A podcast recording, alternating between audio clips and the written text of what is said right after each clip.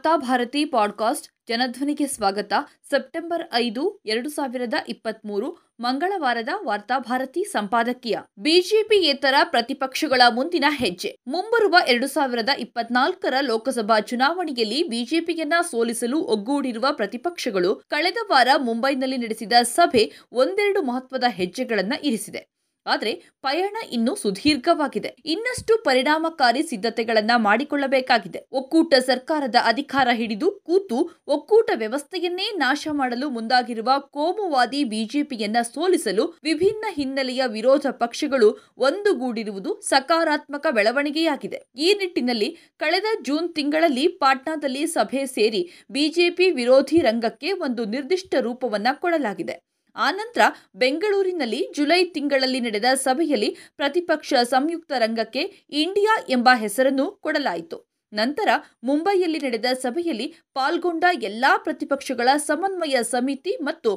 ಪ್ರಚಾರ ಸಮಿತಿಯನ್ನು ರಚಿಸಲಾಗಿದೆ. ಇದು ನಿಜಕ್ಕೂ ಮಹತ್ವದ ಬೆಳವಣಿಗೆಯಾಗಿದೆ. ಜಾತ್ಯತೀತ ಪ್ರತಿಪಕ್ಷಗಳ ಏಕತೆಯ ಸಂಯುಕ್ತ ರಂಗದ ಸಭೆಯಲ್ಲಿ ರೂಪಿಸಲಾದ ಸಮನ್ವಯ ಸಮಿತಿ ಉನ್ನತ ಮಟ್ಟದ ನೀತಿ ನಿರೂಪಣಾ ಸಮಿತಿಯಾಗಿದೆ. ಇದರಲ್ಲಿ ಇಬ್ಬರು ಮುಖ್ಯಮಂತ್ರಿಗಳು ಹಾಗೂ ಮೂವತ್ತು ವಿವಿಧ ಪಕ್ಷಗಳ ಹಿರಿಯ ನಾಯಕರಿದ್ದಾರೆ. ಸದ್ಯಕ್ಕಂತೂ ಎಲ್ಲಾ ಪ್ರತಿಪಕ್ಷ ನಾಯಕರು ಹೇಗಾದರೂ ಮಾಡಿ ಬಿಜೆಪಿಯನ್ನ ಸೋಲಿಸಲು ಪಣ ತೊಟ್ಟಿದ್ದಾರೆ. ಸೈದ್ಧಾಂತಿಕವಾಗಿ, ರಾಜಕೀಯವಾಗಿ ಬಿಜೆಪಿಯನ್ನ ಲೋಕಸಭಾ ಚುನಾವಣೆಯಲ್ಲಿ ಸೋಲಿಸಲು ಪ್ರತಿಪಕ್ಷಗಳ ಹಿರಿಯ ನಾಯಕರ ಸಭೆ ತೀರ್ಮಾನಿಸಿದೆಯಾದರೂ ವಾಸ್ತವವಾಗಿ ಚುನಾವಣೆಯಲ್ಲಿ ನೇರವಾಗಿ ಬಿಜೆಪಿಯನ್ನ ಎದುರಿಸಬೇಕಾದ್ರೆ ಸ್ಪರ್ಧಿಸುವ ಸ್ಥಾನಗಳ ಹೊಂದಾಣಿಕೆಯಲ್ಲಿ ಒಮ್ಮತ ಮೂಡಬೇಕಾಗುತ್ತದೆ. ಬಿಜೆಪಿ ವಿರೋಧಿ ವೋಟುಗಳು ವಿಭಜನೆಯಾಗದಂತೆ ನೋಡಿಕೊಳ್ಳಬೇಕಾಗುತ್ತದೆ. ಅದೇ ಪ್ರತಿಪಕ್ಷಗಳ ಮುಂದಿರುವ ಮುಖ್ಯ ಸವಾಲಾಗಿದೆ. ಬಿಜೆಪಿ ಪ್ರಬಲವಾಗಿರುವ ರಾಜ್ಯಗಳಲ್ಲಿ ಪ್ರತಿಪಕ್ಷಗಳು ಸ್ಪರ್ಧಿಸುವ ಸ್ಥಾನಗಳ ಹಂಚಿಕೆ ಮತ್ತು ಹೊಂದಾಣಿಕೆ ಅಷ್ಟು ಸಮಸ್ಯೆಯಾಗೋದಿಲ್ಲ. ಆದರೆ ಮಮತಾ ಬ್ಯಾನರ್ಜಿಯವರ ಪಶ್ಚಿಮ ಬಂಗಾಳದಲ್ಲಿ ಅವರಿಗೆ ಬಿಜೆಪಿಗಿಂತ ಕಾಂಗ್ರೆಸ್ ಮತ್ತು ಸಿಪಿಎಂಗಳು ನೇರ ಎದುರಾಳಿಗಳು. ಕೇರಳದಲ್ಲಿ ಅಧಿಕಾರದಲ್ಲಿರುವ ಕಮ್ಯುನಿಸ್ಟರು ಮತ್ತು ಕಾಂಗ್ರೆಸ್ ನಡುವೆ ನೇರ ಸ್ಪರ್ಧೆ ಇದೆ. ಪಂಜಾಬ್ ಮತ್ತು ದಿಲ್ಲಿಗಳಲ್ಲಿ ಕಾಂಗ್ರೆಸ್ ಮತ್ತು ಆಮ್ ಆದ್ಮಿ ಪಕ್ಷ ಮುಖಾಮುಖಿಯಾಗಿ ಹೋರಾಡುತ್ತಾ ಬಂದಿವೆ. ಇಂಥ ರಾಜ್ಯಗಳಲ್ಲಿ ಅತ್ಯಂತ ಜಾಣತನದಿಂದ ಪ್ರತಿಪಕ್ಷಗಳು ಚುನಾವಣಾ ಹೊಂದಾಣಿಕೆ ಮಾಡಿಕೊಳ್ಳಬೇಕಾಗಿದೆ. ಎಲ್ಲಕ್ಕಿಂತ ಮೊದಲು ಸಾಮಾನ್ಯ ಕನಿಷ್ಠ ಕಾರ್ಯಕ್ರಮವನ್ನ ಒಮ್ಮತದಿಂದ ರೂಪಿಸಬೇಕಾಗಿದೆ. ದೇವೇಗೌಡರಾಗಲಿ, ಯಾರೇ ಆಗಲಿ ಹೇಳಿದರೆಂದು ಪ್ರತಿಪಕ್ಷಗಳ ಯಾವುದೇ ಒಬ್ಬ ನಾಯಕನನ್ನ ಮುಂದಿಟ್ಟುಕೊಂಡು ಲೋಕಸಭಾ ಚುನಾವಣೆಯನ್ನ ಎದುರಿಸಬೇಕಾಗಿಲ್ಲ. ಒಂದು ನಿರ್ದಿಷ್ಟ ಕನಿಷ್ಠ ಕಾರ್ಯಕ್ರಮದ ಆಧಾರದಲ್ಲಿ ಸಾಮೂಹಿಕ ನಾಯಕತ್ವದಲ್ಲಿ ಚುನಾವಣೆಯನ್ನ ಎದುರಿಸಿದರೆ ಮಾತ್ರ ಯಶಸ್ಸು ಪಡೆಯಲು ಸಾಧ್ಯವಾಗುತ್ತದೆ. ನಾಯಕನ ಆಯ್ಕೆ ಏನಿದ್ದರೂ ಚುನಾವಣೆಯಲ್ಲಿ ಬಹುಮತ ಗಳಿಸಿದ ನಂತರ ತೀರ್ಮಾನವಾಗಬೇಕು. ಇದೇ ನಿಜವಾದ ಜನತಾಂತ್ರಿಕ ಹೆಜ್ಜೆಯಾಗುತ್ತದೆ.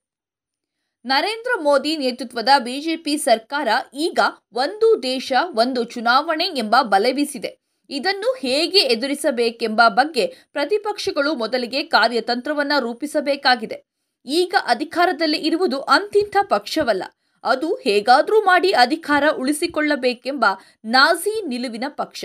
ಪ್ರತಿಪಕ್ಷಗಳು ಅದನ್ನ ಹಗುರಾಗಿ ತೆಗೆದುಕೊಳ್ಳದೆ ಅತ್ಯಂತ ಎಚ್ಚರದಿಂದ ಪ್ರತಿತಂತ್ರವನ್ನ ರೂಪಿಸಬೇಕಾಗಿದೆ.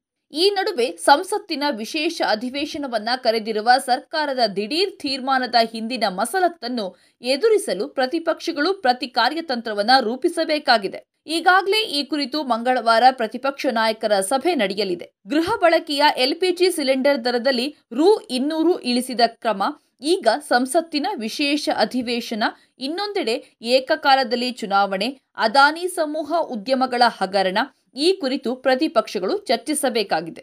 ಏಕಕಾಲದಲ್ಲಿ ಚುನಾವಣೆ ಕಾರ್ಯಸಾಧ್ಯತೆಯ ಪರಿಶೀಲನೆಯ ಉನ್ನತ ಮಟ್ಟದ ಸಮಿತಿಯಿಂದ ಮಲ್ಲಿಕಾರ್ಜುನ ಖರ್ಗೆರವರ ಹೆಸರನ್ನ ಕೈಬಿಟ್ಟಿರುವುದು ಹಾಗೂ ಸಮಿತಿಯ ಭಾಗವಾಗಲು ಕಾಂಗ್ರೆಸ್ ನಾಯಕ ಅಧೀರ್ ರಂಜನ್ ಚೌಧರಿ ನಿರಾಕರಿಸಿರುವುದು ಗಮನಾರ್ಹ ಬೆಳವಣಿಗೆಗಳಾಗಿವೆ. ಹಲವಾರು ವಿಷಯಗಳ ಬಗ್ಗೆ ಪ್ರತಿಪಕ್ಷಗಳಲ್ಲಿ ಭಿನ್ನಾಭಿಪ್ರಾಯಗಳಿವೆ. ಉದಾಹರಣೆಗೆ, ಅದಾನಿ ಉದ್ಯಮ ಸಮೂಹದ ಹಗರಣಗಳ ಕುರಿತಂತೆ ಸಂಸದೀಯ ಜಂಟಿ ಸಮಿತಿಯಿಂದ ತನಿಖೆ ನಡೆಸಬೇಕೆಂಬ ನಿಲುವು ಕಾಂಗ್ರೆಸ್ನದಾಗಿದೆ. ಇದರ ಬಗ್ಗೆ ಇತರ ಕೆಲವು ಪಕ್ಷಗಳಲ್ಲಿ ಭಿನ್ನಾಭಿಪ್ರಾಯಗಳಿವೆ. ಇದರ ಬಗ್ಗೆ ಆಮ್ ಆದ್ಮಿ ಮತ್ತು ತೃಣಮೂಲ ಕಾಂಗ್ರೆಸ್ ಪಕ್ಷಗಳಲ್ಲಿ ಒಮ್ಮತವಿಲ್ಲ. ಇಂಥ ಹಲವಾರು ಭಿನ್ನಾಭಿಪ್ರಾಯಗಳಿದ್ದರೂ ಭಾರತದ ಪ್ರಜಾಪ್ರಭುತ್ವ ವ್ಯವಸ್ಥೆ ಹಾಗೂ ಸಂವಿಧಾನಗಳ ರಕ್ಷಣೆಗಾಗಿ ಪ್ರತಿಪಕ್ಷಗಳ ಏಕತೆ ಅನಿವಾರ್ಯವಾಗಿದೆ. ಈ ನಿಟ್ಟಿನಲ್ಲಿ ಪ್ರತಿಪಕ್ಷಗಳು ಸಕಾರಾತ್ಮಕವಾಗಿ ಸ್ಪಂದಿಸುವ ಸಾಧ್ಯತೆಯಿದೆ. ಬರೀ ಬಿಜೆಪಿಯನ್ನ ವಿರೋಧಿಸಲು ಒಂದುಗೂಡಿದ್ರೆ ಸಾಲದು. ಈಗಿನ ಸರ್ಕಾರದ ವಿನಾಶಕಾರಿ ಆರ್ಥಿಕ ನೀತಿಗಳಿಗೆ ಪರ್ಯಾಯವಾಗಿ ಜನಪರವಾದ ಕಾರ್ಯಕ್ರಮವನ್ನ ಮತ್ತು ಕಾರ್ಯ ಯೋಜನೆಯನ್ನ ರೂಪಿಸುವುದು ಅಗತ್ಯವಾಗಿದೆ.